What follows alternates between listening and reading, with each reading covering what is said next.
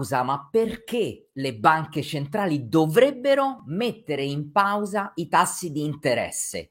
Domandatevelo, cercate di darvi una risposta guardando ai dati macro che giorno dopo giorno escono e commentiamo qua sul canale. Salve a tutti, Marco Casario qui, benvenuti a questo nuovo episodio di Trading Today. Di nuovo diretta che ci facciamo qui da casa e sarà anche una diretta un pochino più corta, lasciatemelo dire perché? Perché stasera c'è il big event, stasera c'è il lancio del nuovo formato Um, andremo in onda intorno alle 8.45. Se siete già iscritti al canale e avete selezionato la campanellina, non vi preoccupate, verrete avvisati immediatamente non appena andremo live. Comunque metterò il link sul canale Telegram, il cui eh, link lo trovate qui sotto in descrizione se non siete ancora all'interno della nostra grande community su Telegram.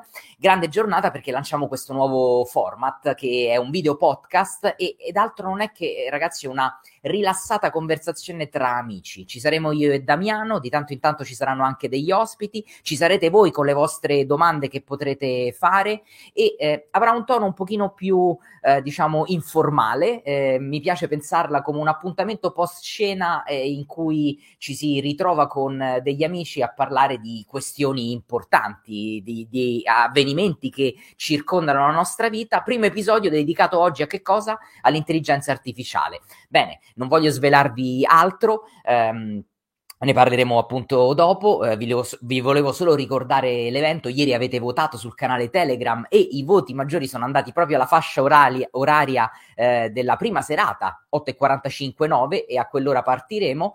Uh, perciò non uh, voglio svelarvi niente, ci vediamo più tardi. La diretta di oggi sarà un pochino più veloce perché, ragazzi, voglio mantenermi bello fresco ed energico uh, per quell'orario e l'appuntamento, la prima grande puntata di oggi.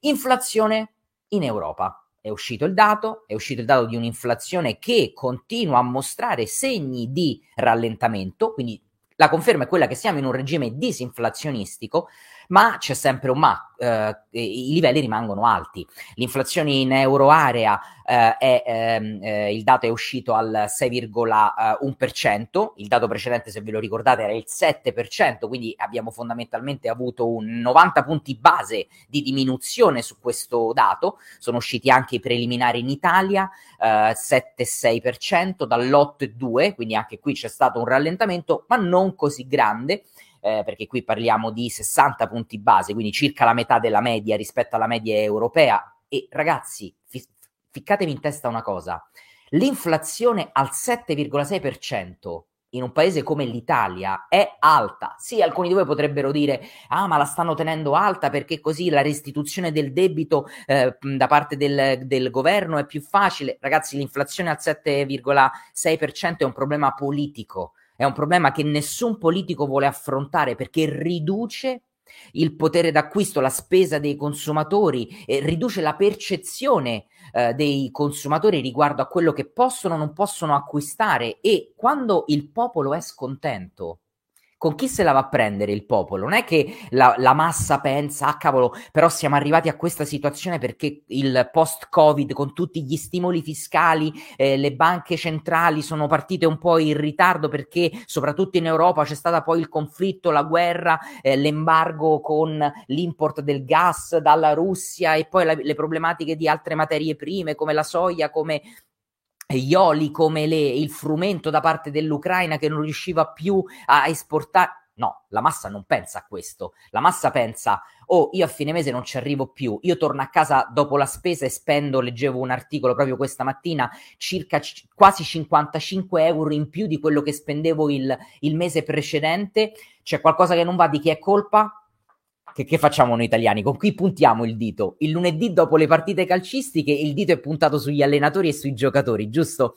E ovviamente quando si tratta di queste cose il dito è puntato sui politici. È colpa dei politici, è colpa di chi sta al governo. Ecco perché la Inflazio- l'inflazione a questi i prezzi al consumo a questi livelli sono alti. Anche la Germania da 7,2 a 6,1. La Germania ha avuto una flessione maggiore, un rallentamento ma- maggiore, ma rimani- rimaniamo in alto.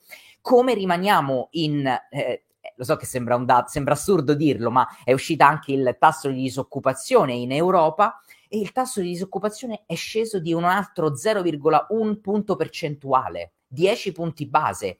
Quindi siamo a livelli in Europa come del resto negli Stati Uniti a livelli ancora di occupazione forte. E voi potreste dire, Marco, ma cavolo, la disoccupazione, il fatto che la disoccupazione sia eh, bassa è positivo, non c'è gente a spasso, non c'è tanta gente che eh, non riesce a, a, arrivare a fine mese, vero, ma è anche vero che disoccupazione bassa, lo sa bene la banca centrale, vuol dire economia più resiliente, vuol dire che noi consumatori possiamo spendere, continuare a spendere, anche se a casa ci portiamo di meno in termini di volumi, perché i costi sono più alti, soprattutto il cibo eh, è, è, quella adesso la componente cibo e servizi, ragazzi, sono le due componenti che stanno eh, facendo più fatica a rallentare e, e sono quelle anche che premono di più, ma facciamo una scommessa, che ne dite? Scommettiamo che comunque quest'estate in Italia, in Europa e nel mondo in generale la gente andrà in vacanza? Io guardate, ho avuto l'occasione di muovermi eh, in questi giorni, in queste settimane passate, sono andato negli, negli aeroporti, tutto pieno tutto pieno. E gli hotel, sono stato a Milano due giorni, lo sapete, tutto pieno, sono dovuto andare a dormire fuori Milano per trovare eh, prezzi assurdi, prezzi assurdi per i biglietti aerei. Sono sceso a Roma e sono andato a Milano con biglietti aerei che solitamente pagavo 200, 220, 250 euro. A Roma ci sono tornato a 550 euro, Amsterdam-Roma, ci vado in Thailandia con quella cifra. A Milano è vero che l'ho preso all'ultimo momento, ma ho speso qualcosa come 380 euro. Nonostante questo, i voli sono pieni. Capite che questo è un problema per le banche centrali perché perché eh, eh, rendono, eh, renderanno ancora più difficile il riuscire velocemente a portare in basso l'inflazione. Lo sapete che cosa ha detto ieri Banca d'Italia? Ha detto che al 2%, che è il livello a cui le banche centrali vogliono tendere come livello di equilibrio di tasso eh, di, di inflazione, ci arriveremo nel 2025. Ora, non so che modelli usano, non so che, che, calcoli fanno, non so se sia vero, non so se sia falso. I loro modelli statistici e matematici dicono che ci arriveranno nel 2025, vuol dire che fino al 2025 mancano due anni, un anno e mezzo abbondante, rimarremo con l'inflazione alta. E, e non è proprio buono per l'economia, ma soprattutto la domanda che mi viene da fare è se le banche centrali vogliono accelerare il processo a un certo punto per portarla più velocemente in basso, beh, di certo non possono andare in pausa e ancora più ad esclusione, ancora più eh, tolta dal tavolo la possibilità di tagli di, dei tassi di interesse nel 2023. I mercati in America stanno scontando dei tagli 2000, a, fine, a fine anno. Quindi, insomma, staremo a vedere che cosa eh, succederà, eh, ok? Però importante, domandatevi sempre questo entusiasmo eh, sui mercati, da, da, che cosa è supportato? È supportato solo da irrazionalità e, fatemi togliere qui la, eh, la grafica, è supportato solo da ir- irrazionalità, da speculazione o c'è una controparte di, di dati eh, macro, di politiche monetarie, di politiche fiscali? E la risposta, se seguite le dirette, insomma, la eh, sapete, ragazzi. Um, America. Ieri è stato finalmente siglato, approvato l'accordo sul tetto del debito ce l'avevamo detto, è, una, è, un braccio di ferro politico, ma nessun politico negli Stati Uniti, anche eh, quelli dell'opposizione, vogliono far andare o rischiare eh, il default per, per l'America. Eh, ora manca un secondo passaggio, quindi eh, l, l, non è ancora conclusa questa grande, lunga telenovela che abbiamo assistito e a cui i, i mercati anche hanno assistito eppure reagito, lasciatemi dire. Eh, siamo arrivati all'ultima firma che è quella del Senato. Ora, le probabilità sono estremamente alte che vada tutto liscio. Ok, diciamo che era la Camera, l'approvazione della Camera quella dove ci poteva essere più combattimento, ma ieri Biden e McCarthy sono riusciti a, a siglare questo accordo e quindi diciamo ci, ci togliamo ci potremo togliere adesso dal, dal, dal, tavolo quest'altra narrativa che i media poi hanno usato, eh, ha usato e abusato per cercare di creare anche eh, volatilità e paure, perché eh, ragazzi non ce lo dimentichiamo mai, i media, il business model dei media è quello di scrivere articoli a chiappa click. Ok, è quello il loro, è il loro obiettivo. I dati del JOLS, torniamo sul mondo del lavoro, ma questa volta negli Stati Uniti. Sono usciti i dati del JOLS. I dati del JOLS, ragazzi, ci dicono le posizioni lavorative nuove aperte. Beh, c'è stato un incremento del 6%, più 6%. Siamo tornati a 10,1 milioni di posti di lavoro, di ap- a- a- job posting, quindi posti di lavoro aperti. Questo è un dato che rimbalza, è un dato alto, è un dato che eh, oggi ci saranno anche il, le richieste alla disoccupazione e poi venerdì, lo so che domani da noi è festa, ma eh, in realtà venerdì ci sarà il non far payroll americano, quindi eh, per chi fa trading e fa trading sulla volatilità, soprattutto sul forex, venerdì rimane comunque una giornata importante e io me la traderò sicuramente come eh, il 90% delle volte quando riesco faccio. Mi aspetto che il numero continui ad essere robusto, sia il numero del non far payroll che il numero della disoccupazione. Ripeto, numeri forti dal punto di vista occupazionale vuol dire diciamo frecce all'arco della, della, della Federal Reserve per eh, continuare a um, eh, aumentare i tassi. Infatti, lo abbiamo visto ieri, il eh, Fed Tool Watch che monitora le probabilità che il mercato attraverso i derivati ehm, eh, veda un aumento o meno sono tornate al 63-65% per un aumento di 25 punti base a giugno. Powell nell'ultimo appuntamento aveva fatto accarezzare l'idea al mercato e alla stampa che potesse esserci una pausa già a giugno. La pausa adesso sembra un pochino più eh, lontana, anche se ieri ha parlato ehm, Jefferson che non fa parte, diciamo, del, eh, della, mh, mm, la chiamano la troica, eh, la, la, parte più importante e decisionale, presidente e vicepresidente della Federal Reserve, ma Philip Jefferson ieri ha detto che la banca centrale farebbe bene a mettere in pausa a giugno, guardare i dati e poi decidere che cosa fare eh, magari a, a settembre, con la riunione di luglio e la riunione di settembre eh, staremo a vedere. Ieri, ragazzi, c'è stato un altro eh, webcast interessante che ho visto e guardate, vi faccio vedere anche qua i, eh, i link. Andiamo un secondo, andiamo un secondo sul, uh, sui grafici. Um, questa è l'occupazione di Eurostat e l'inflazione, ma quello che volevo farvi vedere era il rilascio di questa uh, press release, di questo webcast che c'è stato, che ha presentato, uh, come avviene eh, per ogni trimestre, questo è il primo trimestre del 2023, il net income, eh, questo è il FDIC, ragazzi, vi ricordate, ne abbiamo parlato di FIDC eh, quando abbiamo parlato della situazione eh, bancaria americana. Eh, non so se ve lo ricordate, eh, ma ehm, è, del, è, una delle misure che era stata messa in atto per aiutare le banche in pericolo. Bene, le banche in pericolo, guardando, e torno al, torno al nostro grafico, ragazzi, dovreste, il nostro grafico, scusate, non è un grafico, ma è un report. Eh, beh, eh, innanzitutto quello che emerge è che, ve l'ho letto io per voi, e potete vedervi anche, c'è anche il live stream, eh, quindi qua se volete eh, direttamente sul canale YouTube dell'FDC eh, potrete vedere il, il, il briefing di, di, ieri, dura una mezz'oretta, insomma si fa, io l'ho guardato.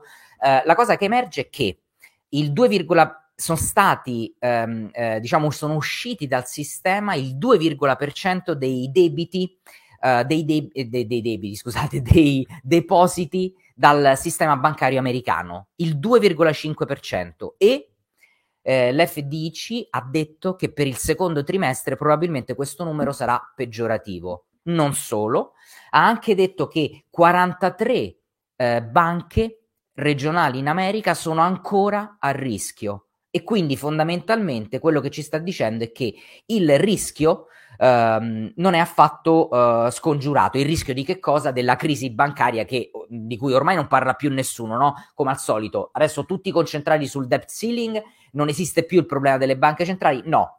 Uno degli organi più importanti che monitora i dati ci dice che ci sono 43 banche regionali ancora in pericolo negli Stati Uniti e che il numero dei depositi che sono usciti fuori dal sistema bancario americano dal 2,5% di Q1 2023 in Q2 sarà eh, peggiorativo. Quindi staremo a vedere. Ragazzi, chiudo la diretta parlando di petrolio. E Tra l'altro avete visto ieri il dato della Cina? Avete visto ieri c'è stato il dato del eh, Caixin PMI, quindi il, il Purchasing Managers Index misurato da un altro ente, che ha visto il manifatturiero andare ben oltre le aspettative e riportarsi al di sopra del 50, che è in contrapposizione con i dati che avevamo visto nei giorni scorsi. Questo per dirvi quanto è, è, difficile monitorare, anche guardando i dati, è difficile monitorare con esattezza e non è una scienza esatta, infatti l'economia non lo è, come non lo è la finanza. E, e, e questo adesso fa um, effettivamente fa chiedersi, ma la Cina quindi è pronta a, a ripartire perché tutti stanno aspettando questo, no? Ieri infatti il mercato eh, finanziario cinese è tornato verso l'alto dopo aver sofferto per parecchie sedute. Siamo arrivati finalmente a vedere la Cina poter riprendere, ancora presto e quello che vi dico è aspettiamo dei dati. Come, come, al solito, ragazzi, per unire i puntini, no? io spesso utilizzo questa metafora, per unire i puntini per chi fa, eh, vuole avere una visione macro, n- non è un dato, non sono due dati le, eh, che, che possono darci la fotografia esatta, perché l'economia è un processo e come tutti i processi richiede dei data point. Non, non, non, è sufficiente un data point perché io monitoro più di 40, 40 pu- data point solo per gli Stati Uniti. Solo per gli Stati Uniti. E ripeto, non mi basta la fotografia mensile di questi 40 data point, ma devo vedere come si muove il loro rate of change. Sarà interessante vedere eh, la Cina anche perché la Cina Uh, è un, parlando di petrolio, e di questo volevo parlarvi perché ci sarà questa, questa settimana l'appuntamento dell'OPEC a Vienna e chissà se potremo aspettarci qualche altra sorpresa. Beh, l'OPEC ce n'è andata già una di sorpresa qualche domenica fa quando annunciò un taglio di 2 milioni di barili al giorno, sperando di riuscire a far pompare verso l'alto. Ragazzi, perché l'OPEC non, non vuole far abbassare troppo il petrolio? Perché ci sono ovviamente interessi economici, geopolitici dietro ehm, ci sono prezzi sotto, il, sotto, i quali le aziende, eh, e tra le più grandi produttrici c'è Aramco, c'è l'Arabia Saudita, eh, non vogliono il petrolio sotto una certa, una certa cifra. Per esempio, adesso la, la, eh, qual è la dis, il, il discorso e la discordia all'interno dell'OPEC? Che ci sono alcuni paesi che vogliono continuare con questa produzione, per esempio la Russia è uno di questi perché la Russia vuole continuare con la produzione? Perché ha bisogno di finanziarsi, soprattutto dopo l'embargo in, in, Europa e in America di petrolio e gas naturale, deve continuare a vendere e sta vendendo ad altri. Eh. Non, pre- non, non, crediate che il mercato eh, per la Russia sia rappres- rappresentato da America e Europa. No, No, sta vendendo ad altri. Chi ne sta approfittando? Ma un paese su tutti è per esempio la Cina, che sta comprando petrolio eh, in, eh, dalla, dalla Russia e guardate, vi faccio vedere un grafico per farvi capire il differenziale di prezzo tra il prezzo del Brent, il crude oil, il petrolio negli Stati Uniti, e eh, l'Ural, il prezzo eh, della, della, Russia. Guardate, vi faccio vedere questo grafico che sicuramente vi è utile e, e magari questo, questo link ve lo tenete pure eh, questo è il link che io eh, controllo eh, per andarmi a vedere il, il differenziale. No? Qui guardate, avete i due grafici, questo è da luglio del 2022, vedete come il prezzo del petrolio è sceso, e questo lo sapevamo, ma guardate, la linea blu, quella più scura, è ehm, il prezzo del petrolio, del petrolio in America quella um, in più chiara, che vedete sotto, quindi prezzo più basso, è quella in, um, del petrolio in Russia, sempre convertiti in dollari americano e, e, e l'unità di misura è dollaro americano su uh, barili, ok? Quindi il, il, questo differenziale è di circa è maggiore di 20 dollari, quindi insomma capite che c'è chi sta facendo grandi, grandi affari. Il petrolio nel frattempo, andiamo a vedere un po' che cosa ha fatto e che cosa ehm, sta facendo, eh, continua la sua traiettoria discendente e sta tornando a far visita a questo che finora è stato un tappeto, eh, un pavimento per il prezzo. Staremo a vedere qua per quanto lo sarà. Considerate che l'Arabia Saudita ha il prezzo di pareggio intorno agli 80-81 dollari e quindi insomma non siamo vicinissimi perché siamo a 67, perciò in realtà, la, eh, dicevo prima, la Russia vuole continuare con questa produzione, ma um, non, non, è la stessa cosa per la Uh, non è la stessa cosa per uh, la, l'Arabia Saudita che invece vuole tagliare la produzione. Perché vuole tagliare la produzione? Perché vuole che il prezzo torni uh, a salire perché pure l'Arabia Saudita deve finanziare eh, i suoi mega progetti e di mega progetti l'Arabia Saudita non ce n'è a pochi. Non so se ne avete visto uno che io sto monitorando perché vi dico la verità, ci vorrò andare in vacanza non appena verrà rilasciato. Eh, L'Arabia Saudita, fatemi vedere, c'avevo un link da qualche parte. Eh, fatemi trovare un link che vi volevo far vedere. L'Arabia Saudita sta creando questo mega eh, resort a, um, sul Mar Rosso, che praticamente è grande, una, diciamo un insieme di strutture grandi quanto il Belgio, e, se lo deve finanziare e, e gli, servono, gli, servono, i soldi del petrolio, quindi non può, eccolo qua ragazzi, poi per chi vuole approfondire eh, potrà farlo. Um, sta per lanciare, ci sono delle strutture che sono magnifiche, alcune sono estremamente pacchiane, come solo Arabia Saudita e America sanno fare insieme. Uh, ma guardate, a me piace, io sto puntando questo Desert Rock Resort, guardate che bello costruito all'interno della, eh, all'interno della roccia. E eh, ovviamente sul Mar Rosso, in una parte nuova del Mar Rosso, eh, che ehm, è, è, magnifico, non so se ci siete mai stati, ma ehm, ormai purtroppo il problema del Mar Rosso, ragazzi, è che eh, è, ehm, è stato così tanto aperto al turismo che è stato estremamente rovinato eh, però ci stanno aprendo nuove eh, location in altri posti e vabbè, siamo andati un po' fuori tema, giusto? Scusate.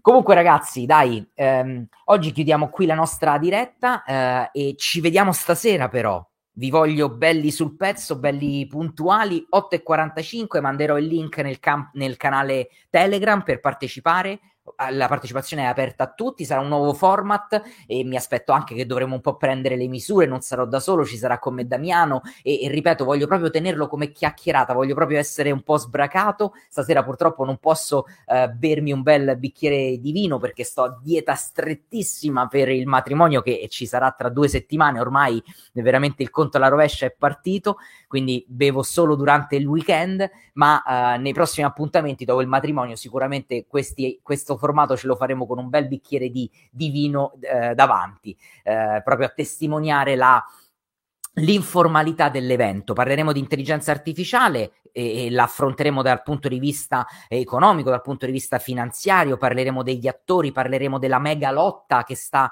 ehm, tra i titani che sta avvenendo sotto i nostri occhi, che cosa rischiano alcune aziende, quali sono invece i benefici di, di altre. Eh, quindi sarà una fotografia a 360 gradi, non solo utile per chi partecipa um, partecipa a um, e fa trading o fa investimenti, ma anche solo per chi vuole un po' capire meglio quello che gli succede intorno uh, dal punto di vista sociale, dal punto di vista economico e dal punto di vista finanziario, perché come vi dico sempre ragazzi, queste sono tematiche che non sono utili solo per un trader o per un investitore, queste sono tematiche e spero che avverrà, so che è passato un decreto per inserire all'interno delle scuole educazione finanziaria, spero che questa cosa da già dal prossimo anno la vedremo. Bene, dai, ragazzi, noi ci vediamo prestissimo. Io più tardi vado in ufficio perché me lo faccio dall'ufficio questo appuntamento. Grazie mille per l'attenzione e buon trading a tutti. Ciao.